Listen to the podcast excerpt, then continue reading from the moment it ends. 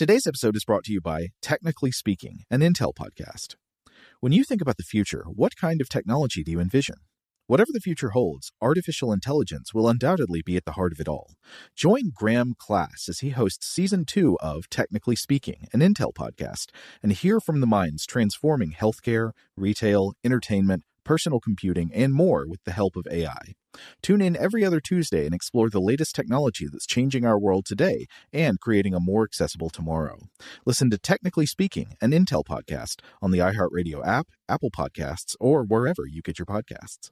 What's up, this your boy Lil Duval, and check out my podcast, Conversations with Unc, on the Black Effect Podcast Network. Each and every Tuesday, Conversations with Unc podcast feature casuals and in-depth talk about ebbs and flows of life and the pursuit of happiness. Unlike my work on stage, I tap into a more serious and sensitive side to give life advice and simply offer words of encouragement, yet remind folks to never forget to laugh. Every Tuesday, listen to Conversations with Unc, hosted by Lil Duval on the Black Effect Podcast Network, iHeartRadio app, or wherever you get your podcasts. Presented by A T and T. Connecting changes everything. Okay, picture this. It's Friday afternoon when a thought hits you. I can spend another weekend doing the same old whatever, or I can hop into my all-new Hyundai Santa Fe and hit the road. With available H-Track all-wheel drive and three-row seating, my whole family can head deep into the wild. Conquer the weekend in the all-new Hyundai Santa Fe. Visit Hyundai U S A dot com or call five six two, three one four, four six zero three for more details. Hyundai, there's joy in every journey. The wait is almost over. Get ready for the twenty twenty-four N F L season as the full schedule is announced. Bring it on. Every rivalry, every rematch, every rookie debut, every game revealed. The twenty twenty-four N F L schedule release, presented by Verizon, coming in May. Live on N F L Network, E S P N two, and streaming on N F L plus. Terms and conditions apply to N F L plus. Visit N F L dot com slash schedule release to learn more. Welcome to Stuff to Blow Your Mind, a production of iHeartRadio.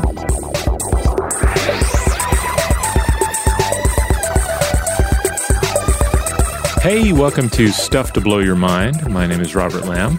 And I'm Joe McCormick, and today we're going to be taking a look at what I think is a very interesting and what is undoubtedly a very common failure of empathy. Uh, now, empathy has come up on the show before. Of course, it is the the ability to share and comprehend another person's feelings, or at least it's usually defined in terms of other people. So we know about all kinds of ways that humans miscommunicate and misunderstand one another, and we fail to accurately model the internal states of other people in our lives. And of course, you know, a lot of the work of being a good friend, being a good romantic partner or spouse, being a good coworker, any of these relationships is really in trying to improve our ability to empathize with people in an accurate way. You want to understand how what you do makes other people feel, to sort of get inside their head and adjust your behavior accordingly. But one type of empathy shortcoming that uh, apparently is quite real, but which we fail to even notice existing, is our inability to accurately model and comprehend our own feelings when we're in a different state. Uh, now, Rob, this immediately made me think of something that I, I know you've mentioned several times before, uh, that, that quote from the Warren Zevon song where he says, "You're a whole different person when you're scared." Oh, yeah, yeah. That's it's a that's a pretty solid track off the two thousand two album, My Rides Here, with the lyrics by Hunter S. Thompson, actually. Oh. And uh, I, I'd say it's not the most uh, lyrically complex of Warren Zevon's songs. It, um, you know, it has the, that kind of Thompson anxiety and doom Uh, groove going on, uh, you know, not a concrete ballad uh, or anything, not one of Z- Zevon's deeper songs, but the title and chorus always struck with me uh, because they, they, I think I've mentioned on the show before, because it often ends up matching up uh, with the realities of human cognition. Right, and it certainly relates to the topic we're going to be talking about today, uh, which is a framework that is known as the hot-cold empathy gap. And it has to do not just with fear, but with a host of other emotions and visceral motivating states. anger, joy, disgust, thirst, hunger, pain, sexual arousal, fatigue, and so forth, anything that can be strongly motivating on human thought and behavior. And I, I think today's episode might help us see ways in which you're not only a whole different person when you're scared, you're also a whole different person when you're thirsty, and a whole different person when you're sleep deprived. And not only are you a whole different person, that other person is someone who you do not really understand and whose behavior you are not really able to predict when you're not in that state. And finally, that the lack of empathy between these two states is mutual. That's right. We're going to get into a whole sort of uh, chorus of, uh, of of selves uh, situation in here, where the uh, we can kind of think of ourselves ourselves as like a a jury that is arguing with itself. And none of these individuals can really see eye to eye on the important topics. Now, um, I think it's interesting to think about our, our relationship with, with these different emotions, uh, particularly anger. Uh, you know, humans have, have obviously pondered states of anger for a long time, uh, as long as they've had self-reflection. And as long as we've been capable of noticing that there are indeed changes in our mental state that impact behavior and also can seem foreign to us, at least on reflection. Right, because this this gap can be both uh, prospective and retrospective. It's not only that you fail to understand exactly what you're going to think and feel and how you're going to act when you're angry, you can also look back on yourself uh, having been angry five hours ago and not understand why you behaved the way you did. It can seem like that was somebody else. Right, and of course, there are various examples you could turn to of uh, supernatural attempts to uh, explain this. You know, what sort of spirit or demon beset me when I was in that state? But then there are plenty of logical uh, attempts to understand what's going on as well. So I was looking at a book by William V. Harris titled Restraining Rage, Dealing with Anger in Antiquity. And uh, I was also looking at a write-up of the book by Joy Connolly. Uh, I, I was taken by by this because Connolly cites another book that I've read from, uh, Elaine Scarry's The Body in Pain, which is a very deep contemplation of the nature of pain. I've, I've cited it on the show before. Um, kind of a kind of a thick, deep read in, in many respects, but uh, but but it has some wonderful bits to it. Um, a point that Scarry makes in the book is that human language is severely lacking in its ability to plunge the subjective variety and depths of human pain, which to refresh entails not only nerve signals, not only just sort of basic information about what your body's doing or what's being done to it, but also emotional states about those nerve signals, et cetera. Yeah, because pain is not only a physical feeling, the same way something might feel warm or might feel fuzzy, uh, it is also a motivation state. Pain comes with a you must clause. Mm-hmm. So Connolly compares pain to anger in this, a subjective power that is also transformative and protean. Meanwhile, Harris's main area of uh, exploration is that out of antiquity arises the popular idea that anger is something that can and should be managed and controlled. And by the Imperial Roman time, it's widely and popularly held that you can simply live an anger-free life if you know what you're doing and you're devoted enough to um, to, to this way of life. Yeah, I'd be kind of skeptical about how reasonable it is to expect that you can do this totally for your whole life, but you can probably Uh, curtail anger impulses to some extent. And I, and I think yeah. this would be part of the philosophy of like the Stoics, right? Who might say, yeah. try to try to observe your emotions as if they are something from happening at a, you know, at a distance that does not affect you. Right, right. So it's, I mean, it's, it's not to say that controlling your emotions is not important. I mean, we all have to be able to oh, regulate sure. emotions. Uh, but this idea that that anger just shouldn't be felt and you should never feel it, that's to a large extent contrary to modern understanding of anger. The idea that, you know, anger is also something that must be felt and even released at times. You, it's not healthy to just bottle all that anger down and, and put it away, to just push it all into your depths. Um But uh, by by the second century C E, Harris points out that there there are Christian thinkers like Saint Augustine and others that acknowledge that, well, okay, there is such a thing as righteous anger. You can be uh, angry, and and and it's okay. It's uh, there is there is a, like a, a, a light side uh, to anger itself. Of course, then again, if you look at a, a lot of the things people actually do while believing they're acting in, quote, righteous anger, a lot of it is pretty terrible stuff. Yes. So, like, yeah. so it's like, uh, yeah, there, there's a weird contradiction. I mean, uh, anger is part of the suite of things that gives human life its character. And so it's kind of hard to imagine a rich and full life that doesn't have an anger component to it. And yet most of us would probably realize that we're, we do not make the best decisions when we're angry. And that even, even in states where we're maybe truly righteously angry about something, our reaction to that situation might be better determined in a state of calm than in that state of anger. Right, right. Though it is interesting to to to think about like all the different states we go through, trying to decide what states are the best states in which to make various decisions. If you if you follow that that line of um, of, of questioning too far, you, you you almost feel like you're venturing into astrology territory. Like like okay, I have to make this decision. Is this a decision I should make Um, when I am full or when I am hungry? Or should I make it mid-meal? Uh, you know, is this a morning decision or an afternoon decision? A sleepy or an awake decision? How many cups of coffee should I have had before I get into the deciding state for this decision? Well, that highlights another problem, which is that, of course, decision theory is goal-dependent, right? So mm-hmm. part of exactly what's going on in in uh, that the, those contradictions you just highlight is that when we're in one state, we have different goals than we do when we're in mm-hmm. another state. I mean, usually the way you could think about it is that when you are calm and when you can think logically, you're able to prioritize the things that are like your long-term goals or the things that mean the most to you, that you wish in your other states you would prioritize, but then once you get into those states, you don't anymore. You might prioritize some kind of like uh, short-term acquisition or, or relief that doesn't align with your long-term goals. Yeah, exactly. Now, to go back to ancient thought and the, the topic we're discussing here today, uh, there was still some some serious contemplation regarding, for instance, how anger interacts with reason.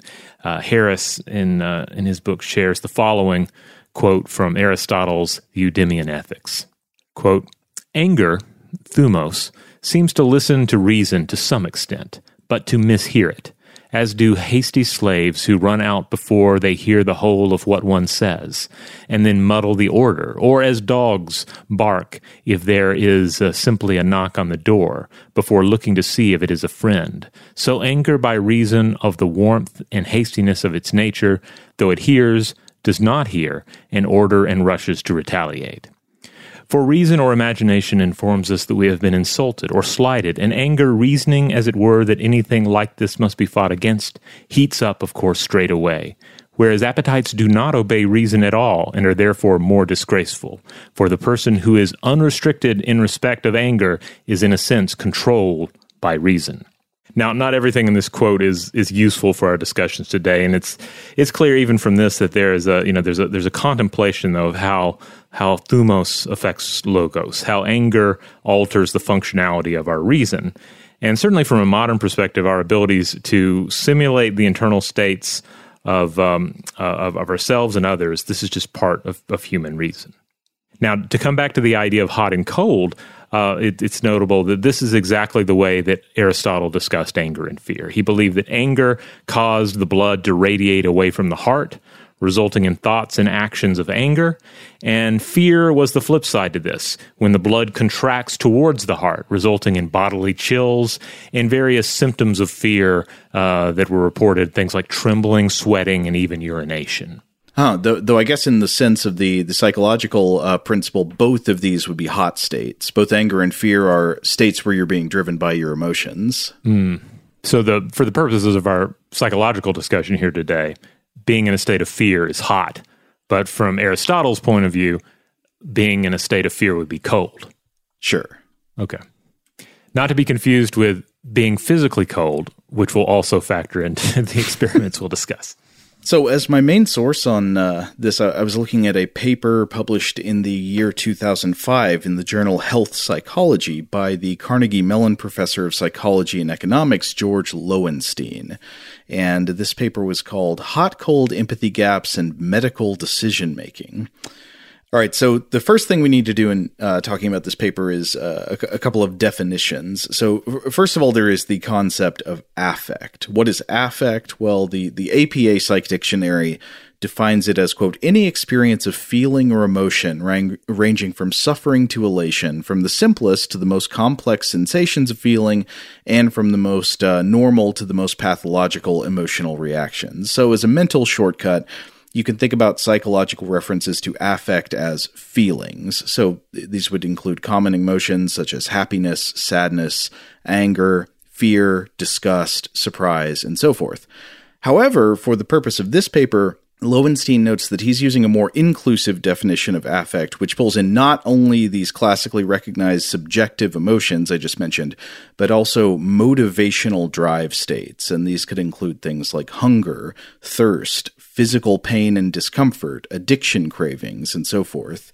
And so in the other literature, affect might refer to just the emotions and not the drive states. But for simplicity's sake, he's going to say affect in this paper to refer to all of it. So what's the difference between affective states of cold versus hot? Basically, it is a cold state is whenever you are not in some kind of affectively excited state. It's whenever you are calm, able to think reasonably and make reasonable plans and so forth.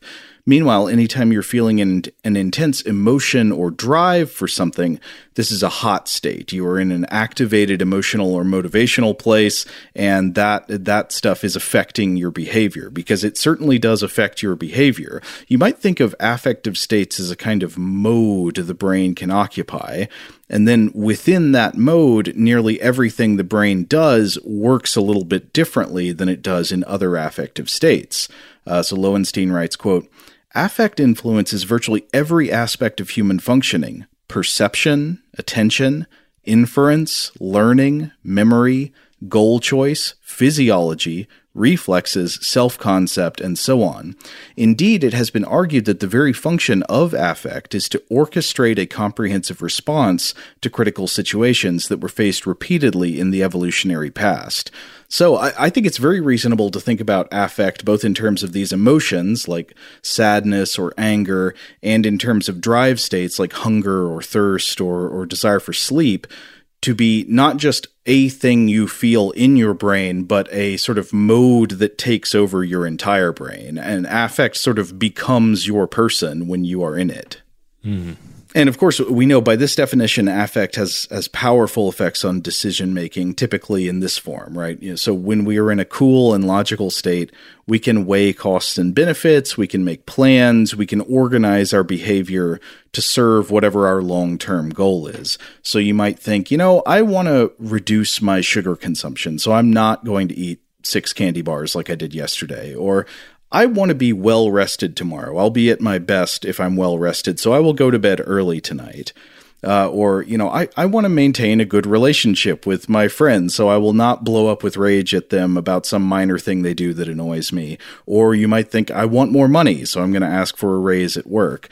But then, of course, affect comes in, and it can interfere with us following through on the things we planned to do when we were in a cool state. So, of course, maybe you planned not to eat the candy, but then you get hungry and you think, I want them. And just the brain, it's like there's a different person guiding your brain. You might plan to go to bed early, but then that phone just kind of wants you to keep scrolling, and suddenly it's three a.m. You felt like you couldn't stop for some reason, uh, and so forth. You, maybe, you know, you plan to ask your boss for a raise, but then in that meeting, you suddenly get kind of scared for some reason that you didn't anticipate, and you just never bring it up. And I'm, I'm sure every single person listening has had experiences of this kind in one way or another. It's it's a core contradiction of human life that we want to behave in a way we know we should behave to achieve certain goals in the long run, but then at that moment of choice, something else seems to take over and we behave in a completely different way than we planned to. Now, the core observation of the hot-cold empathy gap is based on this contradiction, but it actually takes the problem one step further. Not only do we often fail to behave the way we know we should in the moment, we are also really bad at realizing in advance that this might happen, or understanding in retrospect why it happened. And Lowenstein writes, quote, "People have difficulty predicting what they will want and how they will behave in affective states that are different from their current state." So it's not just that we often give in to these states that foil our long-term plans and goals. It's that we fail to anticipate what we will think, how we will feel, and what we will do when we're actually in those states later. So this is the empathy gap, and research shows that it tends to go in both directions. So there are hot to cold empathy gaps, and there are cold to hot empathy gaps. So the cold to hot empathy gap is more what we were just talking about. Uh, you know, you're, you're in a calm state and you just don't, you're not able to predict how much you will be affected in the future when you're in a hot state. And the hot to cold version is that people in hot states underestimate the extent to which their thinking and behavior are influenced by transient affective states. So uh, if you're making decisions while you're hangry, you might at some level recognize that you're hangry, but you're still probably going to severely underappreciate how differently you're acting right now because of your hanger than, mm-hmm. than you would be acting otherwise. Uh, and then he offers up three other categories of hot-cold empathy gaps, so they can be prospective, retrospective, and interpersonal. Uh, prospective em- empathy gaps are when we fail to predict our own future behavior in an affective state different from our current one. Uh, classic example is the grocery shopping when you're hungry. I've mm-hmm. done it many times. You know, like you, ju- you just don't realize how much you're not really going to want this thing you're buying later because you're, you're hungry while you're buying it. Um, retrospective gaps are when you look back and realize you just, you don't understand how or why you behaved as you did when you were in a different affective state. Uh, like, you know, I, I know I was angry, but like, why did I yell at Jeffrey over nothing just because his shoes were squeaking on the floor? I don't understand why I blew up like that. And then finally, interpersonal gaps are the inability to understand and predict the behavior of another person who's in a different affective state than yourself. Uh, I would propose that a huge percentage of the time you are analyzing the behavior of another person and you think to yourself, why would they do that? It doesn't make any sense. It's because they were in some kind of affective state that you are not currently sharing. Yeah, it's it's interesting to, to think. I mean, you, you see various uh, little tidbits of wisdom that often capture this. Uh, I remember uh, we had a coworker who used to have one uh, over their desk that said, like, uh, each person is fighting a great battle. Remember that each person's fighting a great, a great battle, or something to that extent, which is to a, you could interpret as being like, consider the fact that anyone you're interacting with is in uh, is in an affective state, you know, that uh, that they are uh, you know, angry or hangry, et cetera. But um, but I wonder, does that sometimes sort of make you assume that anyone you're interacting with is going to be in some sort of uh, an extreme state? And um, I don't know. It can. It, I feel like it, it can make one wary of other people. You know, hmm. like assume everyone is hangry. It, it's it becomes a very difficult world. Well, I would interpret that more to be like, uh, uh, uh, be open-minded about what is motivating other people, and that mm-hmm. they actually maybe, when their behavior seems unreasonable to you, it's worth remembering that it, it's possible. I mean, it varies by the situation, obviously, but it's possible they are just reacting to something that's going on in their lives where you would be reacting the same way if you were in the same situation. Yeah, true. But I mean, yeah, it's true that yeah, there are all these aphorisms that try to communicate this. There's another paper by uh, Lowenstein and a and a co-author named Leif Van Boven uh, that's looking into how uh, how the hot-cold empathy gap affects perceptions of thirst, uh, hunger, and thirst. And there's a a traditional Irish proverb cited at the beginning of the paper that says, "The full person does not understand the needs of the hungry."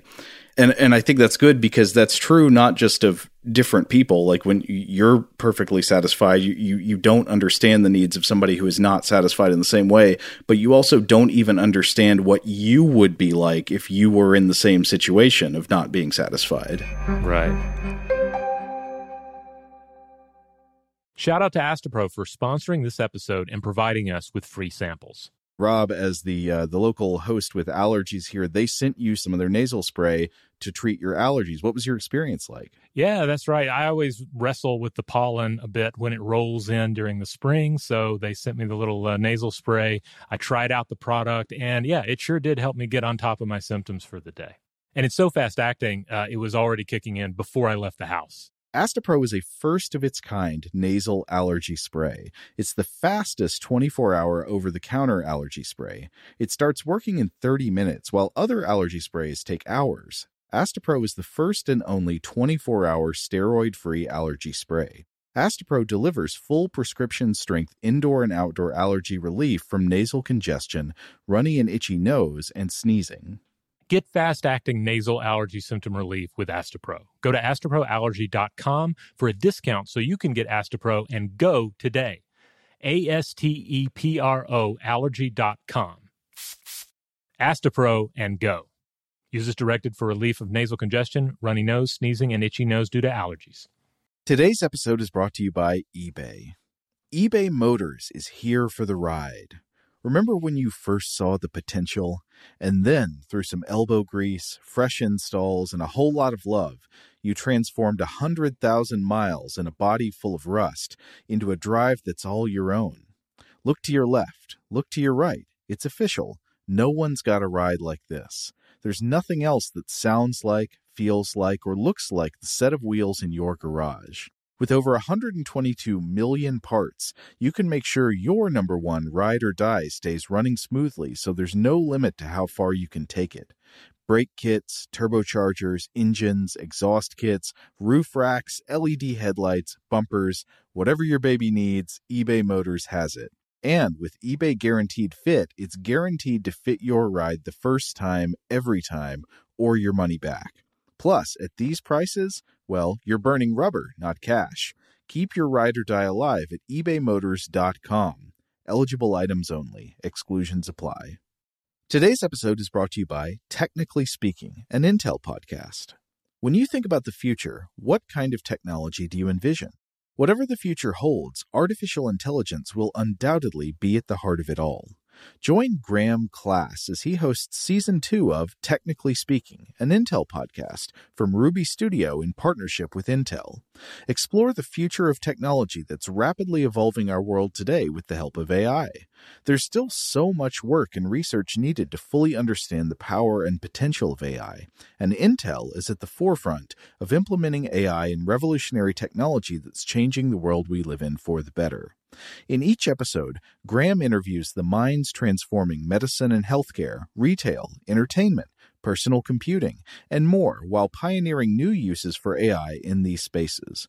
Tune in every other Tuesday and explore the latest technology that's changing our world today and creating a more accessible tomorrow. Listen to Technically Speaking, an Intel podcast on the iHeartRadio app, Apple Podcasts, or wherever you get your podcasts. Okay, picture this. It's Friday afternoon when a thought hits you.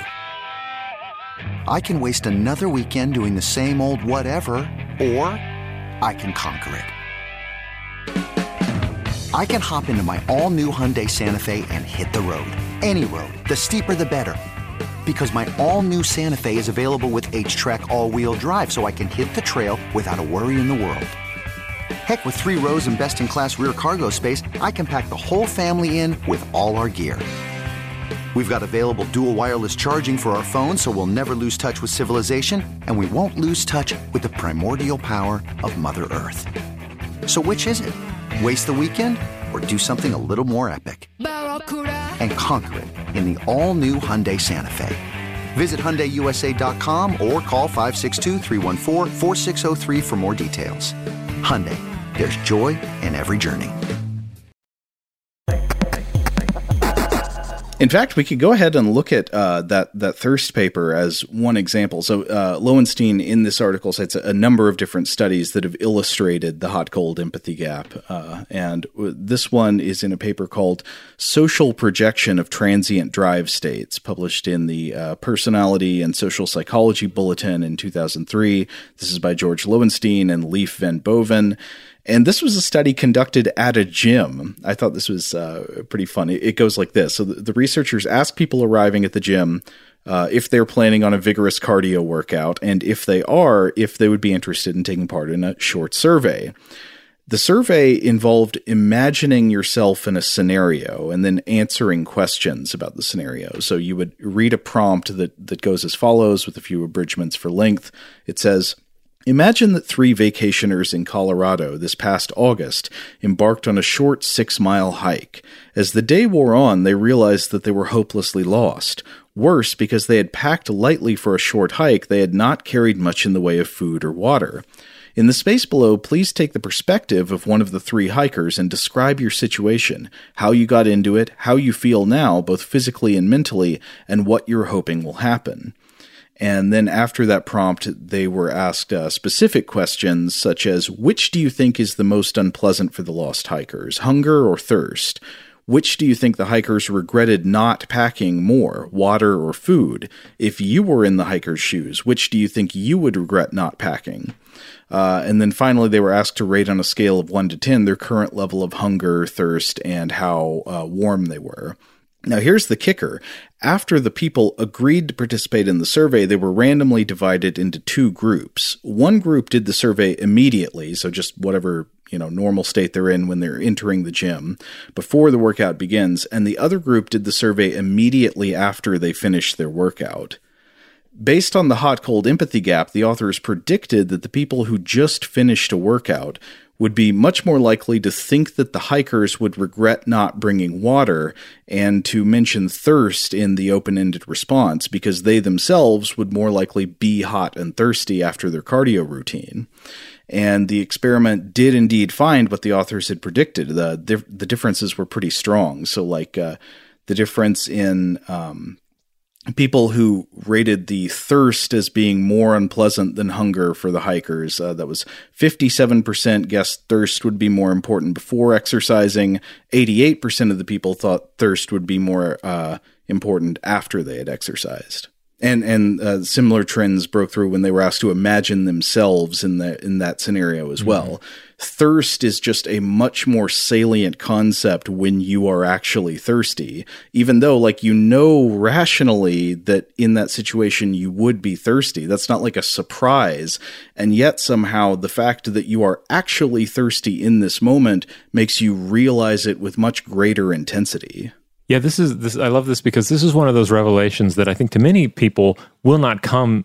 It doesn't seem like that much of a revelation, you know. Like it may seem just like an outrageous overstatement of the obvious that yes, while you are yourself thirsty, you can relate more to thirsty individuals and situations in which one might be thirsty. But, uh, you know, here we see uh, th- these uh, various questionnaires prove this out, um, you know, and and ultimately like show.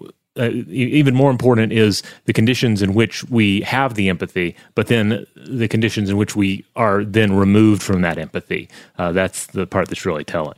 Right. I mean, I, I think it's not surprising that a thirsty person would rate thirst as very important in a hypothetical scenario. I think mm-hmm. what's more surprising about it is the level to which when you're not thirsty, you don't predict how important thirst is when you are thirsty. Right. Now, of course, we all have moments in our life where we're at least momentarily forced to uh, confront that, where we, yeah. for instance, we, we realize, oh, I didn't bring enough water for this hike. I brought the amount of water that um, that that that, uh, that fully satisfied me, uh, thought was going to be appropriate, and yeah. that was incorrect.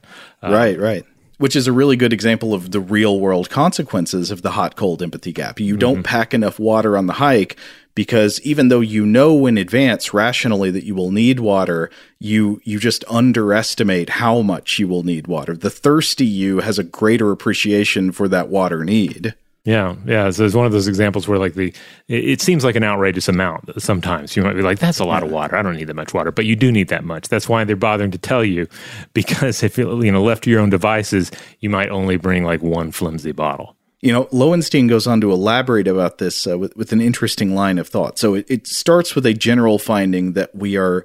Uh, Uh, somewhat different than the hot-cold empathy gap, just that we're generally worse at predicting the behavior of other people than we think we are. We, sometimes other people's thoughts and behaviors don't make sense to us. We don't know why they do it. We're not able to predict what they do. And the question is why? Why do we often fail to model the thoughts and behaviors of other people? A common way of answering this question in the theoretical psychological realm is that we tend to underestimate or overestimate the differences between ourselves and others as people, sort of as in terms of fixed psychological traits. Mm-hmm. And these are concepts known as false consensus, assuming that other people are like us and think like we do, or false uniqueness, assuming that we are unique and other people don't think like us or would do the opposite of whatever we do. And these effects could both play some role, but Lowenstein in this paper actually argues that the largest source of error when we fail to predict how other people will act is not misjudging the gap between different people's fundamental tendencies and personalities, but in misjudging the differences even within ourselves between affective states. Mm. So he writes, quote, "When people attempt to predict the behavior of another person in a different situation than their own, they first attempt to predict how they would behave in that situation and then adjust for perceived differences between themselves and the person whose behavior they're attempting to predict. Because they mispredict their own behavior as a result of hot-cold empathy gaps, they then mispredict the behavior of others." And uh, I thought it was interesting how much this sort of aligns with, or at least connects to, another psychology concept we've done episodes on in the past, the, uh, the, the idea of fundamental attribution error, which is the finding that when we observe what other people do, we tend to overestimate the influence of fixed traits like disposition and personality and underestimate the influence of transient situational factors. So if you were to see somebody else, uh, I don't know, uh, uh, uh, steal a bottle of water or something, due to fundamental attribution error, you might think, oh, they stole that bottle of water because they're a dirty, dishonest thief and, and they just steal. That's what this person is like. But in fact, maybe they did it even though they wouldn't normally steal, but because they're very thirsty. And in fact, you would do the same thing in that situation, but you're not very thirsty now, so it doesn't occur to you. Mm. The fundamental attribution error episode was the one where we started with that uh, uh, that big thought experiment about Alien, you know, like the question of uh, do you let Kane onto the ship and, and why oh, Ripley yes, refuses yes. Mm-hmm. and so forth. Uh, that was fun. But thirst is not the only uh, affective state, of course. Uh, again, uh, the, the hot-cold empathy gap seems to apply to basically any uh, emotional or motivational drive state. Another one that is commonly researched is pain. So there's a study that Lowenstein talks about here where he was also a, a co-author. This one is by Daniel Reed and Lowenstein on Uh, it's called Enduring Pain for Money, Decisions Based on the Perception and Memory of Pain in the Journal of Behavioral Decision-Making, nineteen ninety-nine.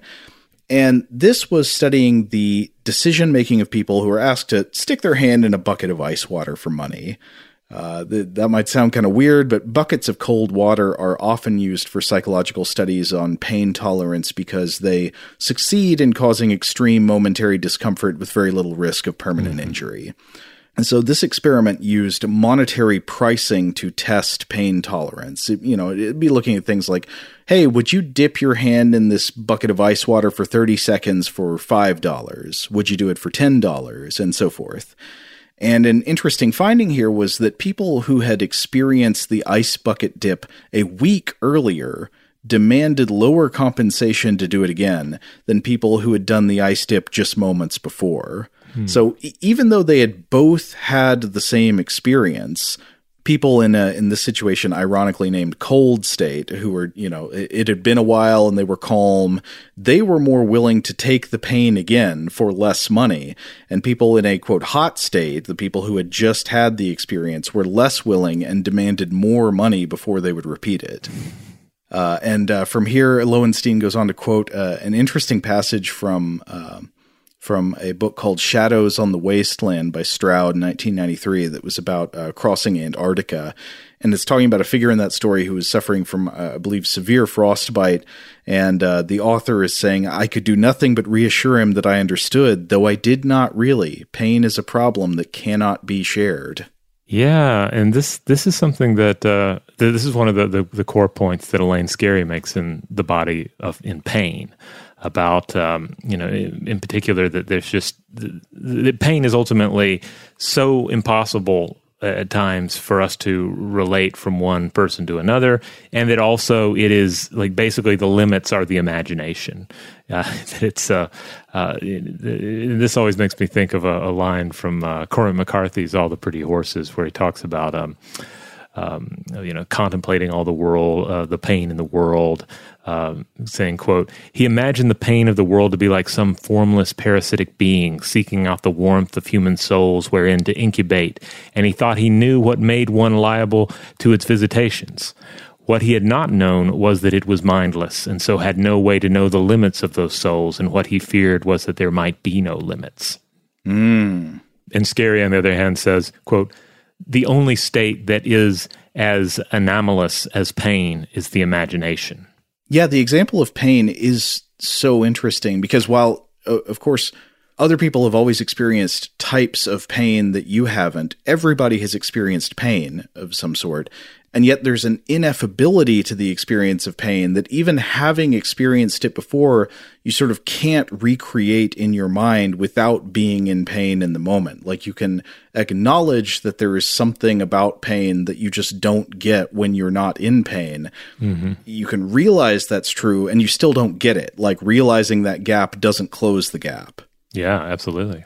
And this actually comes back to, there's another example in the Lowenstein paper I wanted to mention briefly that was uh, about uh, drug craving as another uh, thing that's been studied in the hot-cold empathy gap uh, research. So there's a study by Giordano et al. In two thousand four conducted with people who were in treatment for heroin addiction. Of course, uh, quitting highly addictive drugs can cause a lot of pain, a lot of discomfort. You know, it is it is compared to various uh, direct methods of pain infliction often. Uh, but so the people who were undergoing this treatment, trying to get off of heroin, were receiving a methadone-like maintenance drug called uh, buprenorphine, uh, or B U P. And the study is summarized as follows in Lowenstein. So uh, it's talking about the, the people in the treatment here, and they, quote, uh, chose between getting an extra dose of B U P versus different money amounts. So, uh, for example, ten dollars versus an extra dose, twenty dollars versus an extra dose. They got to pick which one they would prefer. Uh, continuing with the quote, they were told that they would receive their preferred item from one of these pairs when they came in for treatment five days later. The critical experimental manipulation involved whether they made this choice when they were currently deprived, right before receiving their current dose of B U P, or right after when they could be expected to be satiated.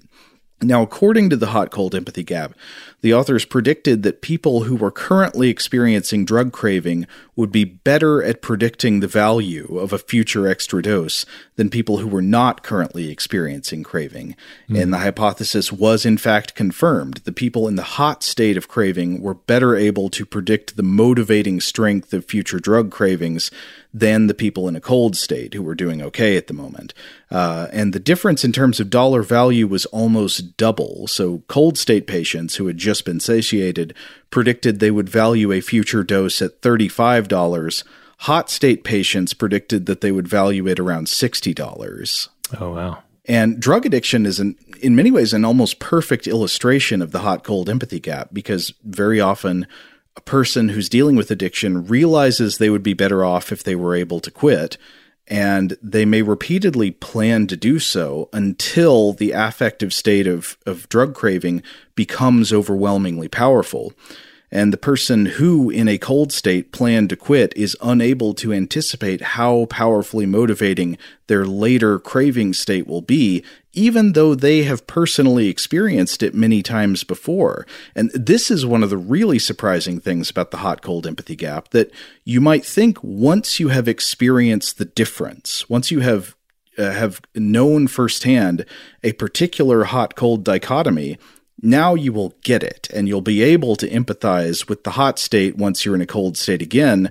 But no, this is not what the research finds. Mere experience of the gap does not seem to close the gap, and this part is crucial to understand. We, we have all experienced these gaps in various forms before regarding a number of different affective states. We know that we're different when we're angry than when we're not angry. We know we're different when we're hungry than not hungry, and yet this somehow does not inoculate us against future empathy gaps. We still fail to predict the difference in both directions. Yeah, yeah. This is uh, the addiction uh, model here is, I think, it's fascinating because on, on on one hand, yeah, there's if you're if you're looking at this this gap between uh, hot and cold states with people who've experienced the cravings, like imagine how you know how greater the gap between people uh, between with people who have never experienced these cravings. And yeah. I think that's that's important to to keep in mind, particularly with, with drug addiction when you're thinking about uh, drug addiction treatment and policies and so forth. Well, yeah, I mean, I think this manifests so easily in like the glib idea where people just say like, why don't they just quit or something? Mm-hmm. You know, just, you're just, you're failing to understand how powerfully motivating the cravings are.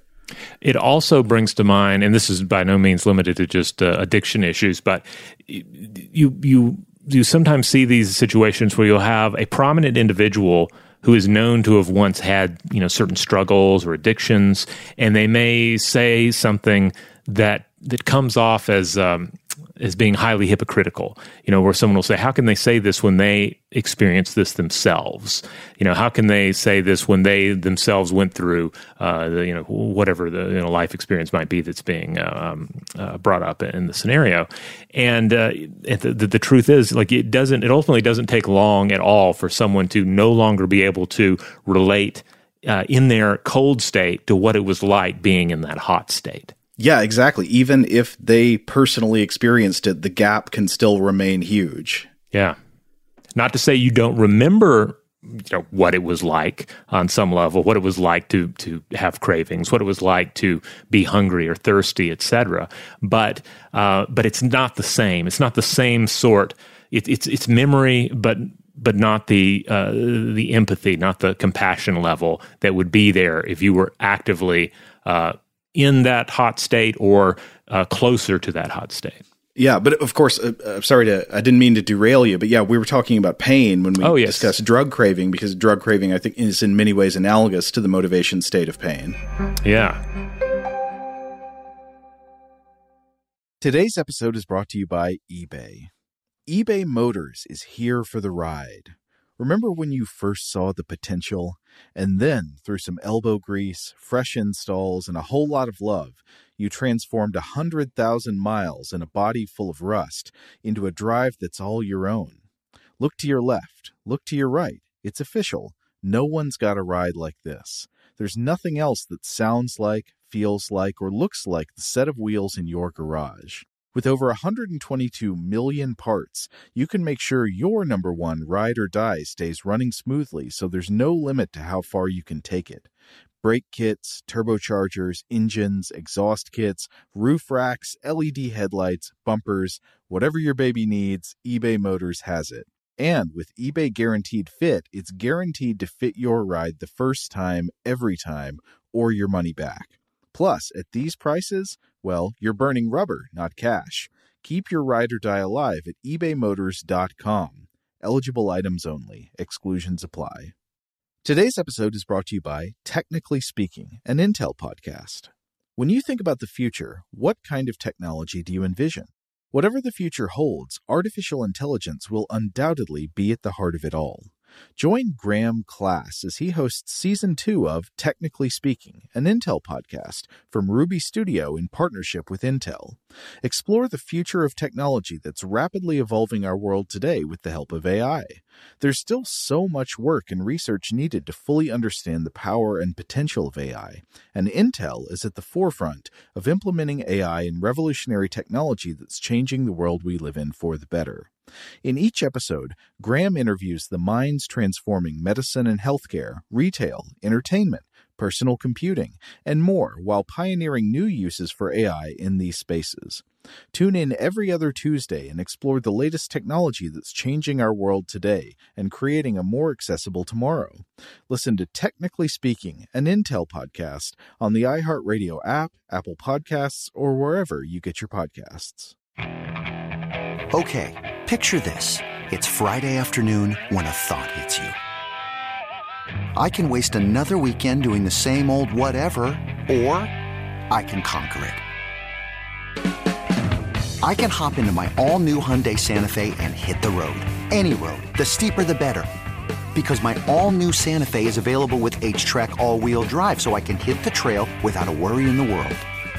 Heck, with three rows and best-in-class rear cargo space, I can pack the whole family in with all our gear. We've got available dual wireless charging for our phones, so we'll never lose touch with civilization, and we won't lose touch with the primordial power of Mother Earth. So which is it? Waste the weekend or do something a little more epic? And conquer it in the all-new Hyundai Santa Fe. Visit Hyundai U S A dot com or call five six two, three one four, four six zero three for more details. Hyundai. There's joy in every journey.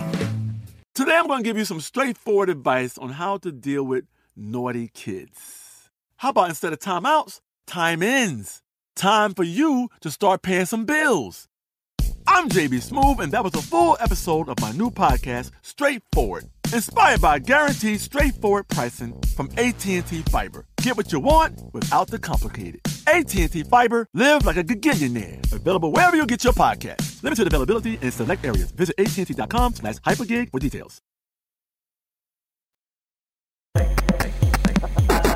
This brings us uh, to to the realm of of, of torture, uh, which uh, I, I realize is a heavy topic, but we're not going to get too heavy into the like. We're not going to talk about details of, of torture here uh, for anyone who do, you know understandably doesn't want to listen to that. But um, you know, on one hand, there's several problems with torture. Obviously, on one hand, there's the false confession problem. Um, You know, on top of it being a violation of hum- humanitarian law and a grave war crime, it's also highly ineffective in drawing out actual information from an individual. Uh, because on one hand, you have the torture victim and whatever truth they may hold, whatever values they possess, whatever will they have to resist uh, the uh, you know the Inquisition or what have you. But on the other, the torturer has the unlimited nature of pain on their side. And this leads uh, leads me to a, a wonderful quote from The Name of the Rose by Umberto Eco. And I believe this is uh, this is Brother William of Baskerville speaking on the nature of torture and truth. Uh, he writes, "Under torture, you are as if under the dominion of those grasses that produce visions. Everything you have heard told, everything you have read returns to your mind as if you were being transported, not toward heaven, but toward hell. Under torture, you say not only what the inquisitor wants, but also what you imagine might please him, because a bond, this is truly diabolical, is established between you and him. These things I know, Ubertino. I also have belonged to those groups of men who believe they can produce the truth with white-hot iron. Well, let me tell you, the white heat of truth comes from another flame." Yeah, I mean, it, this is highlighting the, the difference between the incentives here. Like, uh, of course, torture, it does, any pain is a highly motivating state, but it's not necessarily high, uh, highly motivating to actually give over true statements. Right. So, you know, I think everybody out there pretty much is going to fall in line with the rationale that torture is bad. Uh, torture is not something that should be used. Uh, it, it, but but then we get into the question of, well, what is torture? And that leads us to another article uh, on which George Lowenstein was uh, was one of the uh, the co-authors, titled "What Constitutes Torture? Psychological Impediments to an Objective Evaluation of Enhanced Interrogation Tactics" by uh, Nordgren, McDonnell, and Lowenstein. It was published in Psychological Science in two thousand eleven. So the authors here point out that, yeah, while nearly all nations condemn the use of torture, it can ultimately become difficult to, to define. Uh, certainly, we, we can look at really physically brutal means of torture, you know, techniques that produce blood and leave marks, uh, you know, that are that may be fatal. And we can say, okay, well, that's torture and that's bad and we don't want to do that. Nobody should do that. But then you get into that whole realm of enhanced interrogation techniques that infamously leave a lot of room for interpretation. And some of the common examples here are uh, inflicting bodily cold, uh, you know, putting someone in a cold room, not like a, a, a an ice box. It's going to, you know, freeze their limbs and cause frostbite and, and kill them, but uncomfortable, but but otherwise not harmful uh, cold, uh, sleep deprivation, and also social isolation. So we end up in these situations where someone has to weigh in, like somebody's saying, we should do this with people, and someone else is going to come in and decide, well, is this the sort of thing we should be doing or we shouldn't be doing? Is this torture? Uh, what level of pain are we are we dealing with here? And uh, again, we get into the, the whole problem of figuring out like what is pain and what sort of uh, discomfort other individuals are feeling. So based on research into the hot-cold empathy gap, the authors here uh, discuss the likelihood that anyone judging these techniques, you know, and we can easily imagine this could be military authorities, lawmakers, or or even just, you know, random, you know, people reading uh, a newspaper article about, about these practices and um, the, the issues around them. The, so anyone not in the state of said suffering and And, and on top of that, likely never have experienced that state, uh, are therefore severely limited in their ability to empathize with the suffering individual, making them far more likely to, quote, underestimate that state's motivational force and intensity. Yeah. And one thing that's interesting here, I, I think they do make this point, uh, is that, so, so you mentioned that many of the people uh, looking in from the outside, making judgments about these practices, have never experienced these states to begin with. But even if they had, the important point is, even if they had experienced that state mm-hmm. in the past, just the fact that they're not experiencing it currently is enough for the gap to be in effect. Absolutely. So the researchers here conducted three studies on the aforementioned examples of controversial techniques: solitary confinement, sleep deprivation, and exposure to cold temperatures. And they also did a study uh, on real versus simulated pain. So for the uh, solitary confinement experiment, they took eighty-eight undergraduates. They put them in three groups, including a control group. And uh, one of these groups had a social exclusion mechanic in place. So basically, for a couple of these groups, there was like a ball game going on, uh, just like few individuals throwing a ball back and forth. And for the exclusion group, it was essentially a game of monkey in the middle, with the, um, the the the subject being the monkey and never getting to catch the ball. So they would feel excluded from, uh, you know, albeit a, a very basic social scenario here. Afterwards, people in all three groups were asked to weigh in on U S solitary confinement practices, and they found that individuals in the exclusion group, this is the monkey in the middle, uh, perceived the pain of solitary confined individuals to be greater than those in the other two groups.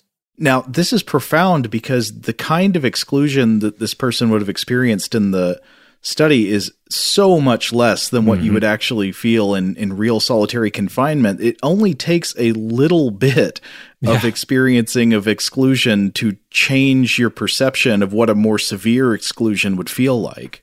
Yeah, yeah, absolutely. absolutely. Important to, to note, yeah, the researchers are not saying this person experienced solitary confinement. No, they just, they experienced a fraction, like actual solitary confinement, orders of magnitude uh, worse for an individual. But just by dipping their toes into that, that affective state, they were able to have more compassion for the individuals in question.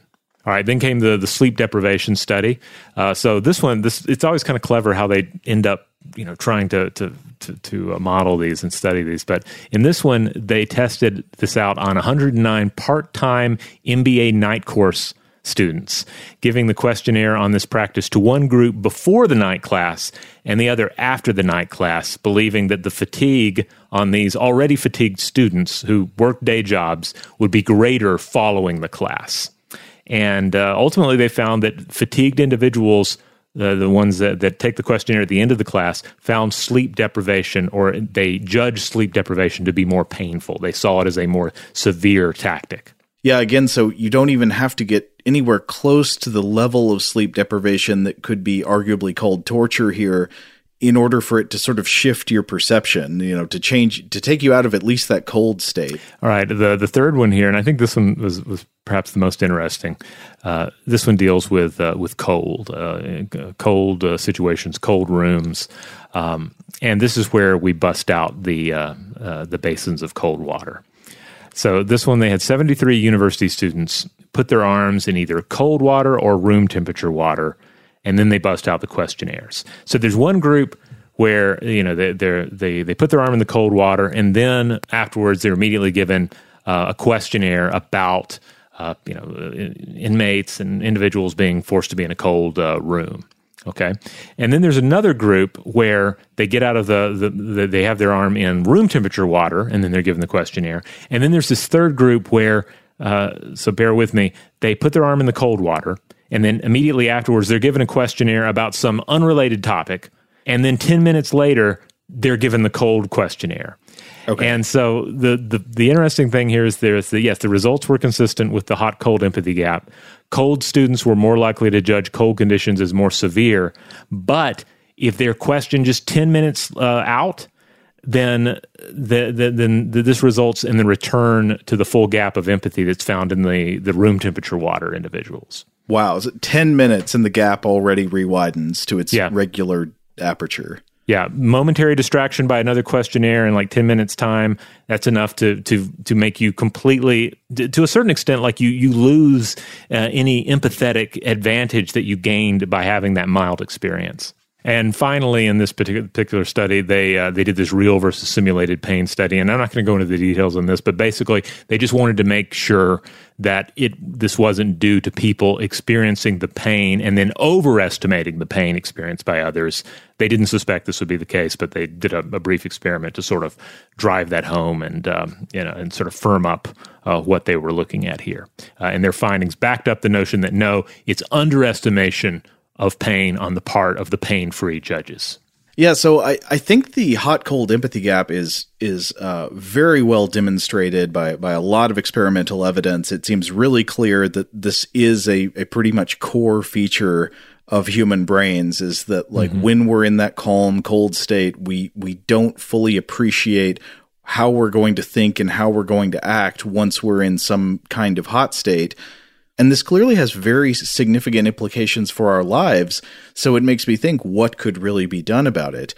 Um, so I, I was uh, looking around for for things about, I don't know, counteracting the hot-cold empathy gap. There are some ways in which it seems like it's hard to actually close the gap without being in the hot situation yourself at the moment mm-hmm. you're thinking.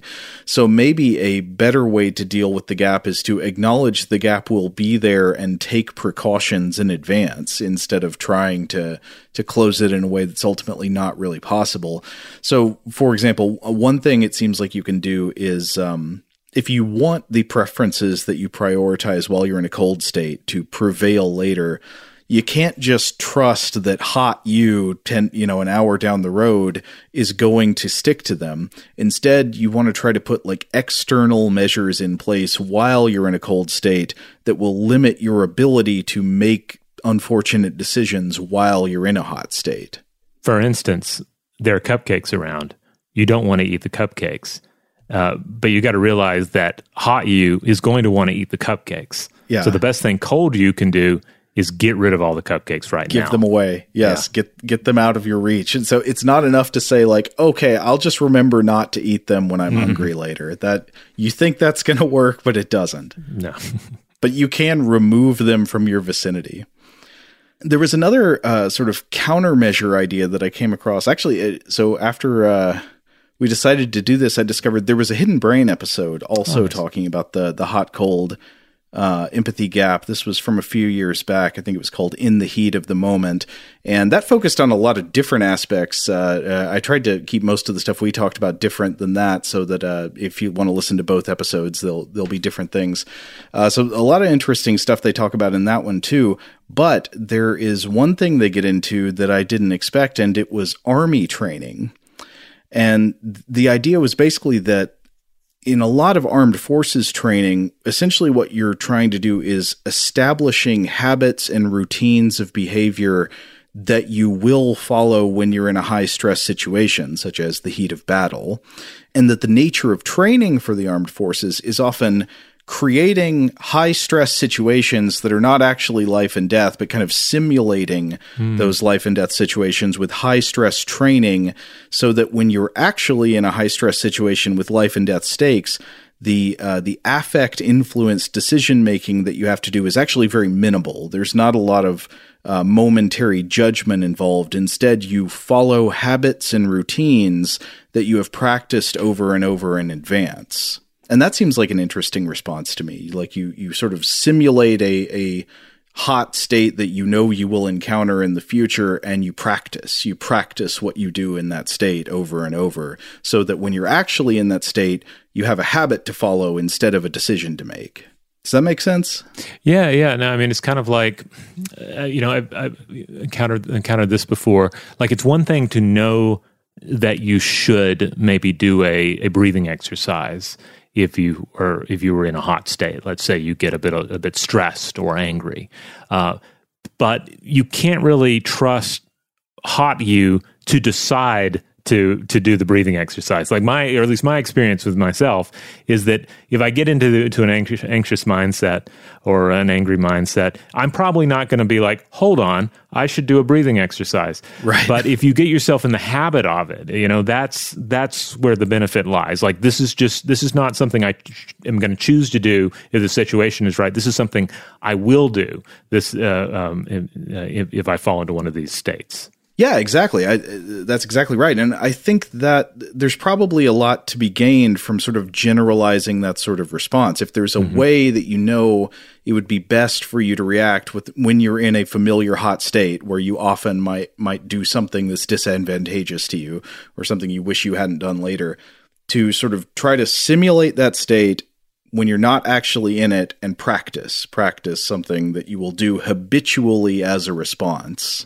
And in general, just be prepared for the hot state. Um, with like yeah. with, with the, the the hanger situation, for example, like it's really easy in the cold uh, state to just assume you're not going to need that snack. Um, but yeah, maybe you should just go ahead and pack the snack anyway. Have something on hand because uh, you know what's going to happen. You know the, how this is going to end. I've been through a, an extensive carrot stick munching regimen to prepare me for this moment. All right, well, we're going to go ahead and wrap it up there, but obviously we'd love to hear from everyone out there. What are your experiences with uh, the hot-cold empathy gap? Um, you know, what what scenarios have you found yourself in?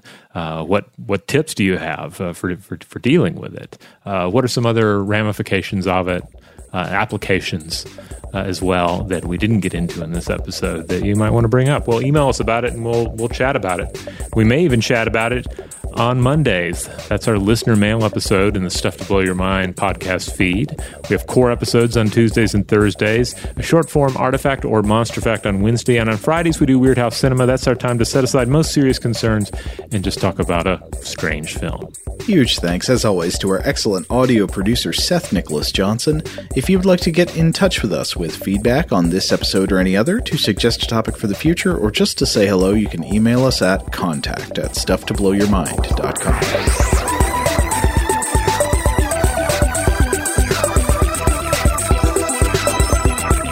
Stuff to Blow Your Mind is a production of iHeartRadio. For more podcasts from iHeartRadio, visit the iHeartRadio app, Apple Podcasts, or wherever you listen to your favorite shows.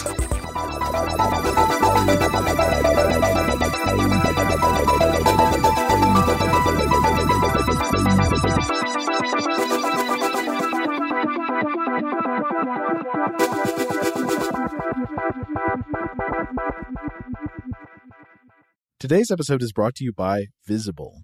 The future of wireless is here, and it's transparent. Switch to Visible, the wireless company that makes wireless visible. Get a one-line plan with unlimited five G data powered by Verizon, just twenty-five dollars a month, every month, taxes and fees included. No hidden fees, no surprises, no, really. What are you waiting for? Get with the times and switch to Visible at visible dot com. Monthly rate on the Visible plan for data management practices and additional terms, visit visible dot com. The wait is almost over. Get ready for the twenty twenty-four N F L season as the full schedule is announced. Bring it on. Every rivalry, every rematch, every rookie debut, every game revealed. The twenty twenty-four N F L schedule release, presented by Verizon, coming in May. Live on N F L Network, E S P N two, and streaming on N F L plus. Terms and conditions apply to N F L plus. Visit nfl.com slash schedule release to learn more. Rev up your thrills this summer at Cedar Point on the all-new Top Thrill two. Drive the sky on the world's tallest and fastest triple-launch vertical speedway. And now, for a limited time, get more Cedar Point fun for less with our limited-time bundle for just forty-nine ninety-nine. Get admission, parking, and all-day drinks for one low price. But you better hurry, because this bundle won't last long. Save now at cedar point dot com. Open a limited-time eleven-month certificate at Kemba Financial Credit Union. At five point two five percent A P Y, it's more than triple the national average, plus it's a safe and secure way to grow your money. Visit your local branch or kemba.org slash cd for details. Offer expires May thirty-first, twenty twenty-four. A P Y equals annual percentage yield. Restrictions apply. five hundred dollars minimum and two hundred fifty thousand dollars maximum deposit. Advantage status required. Comparison based on bank rate average. Federally insured by N C U A.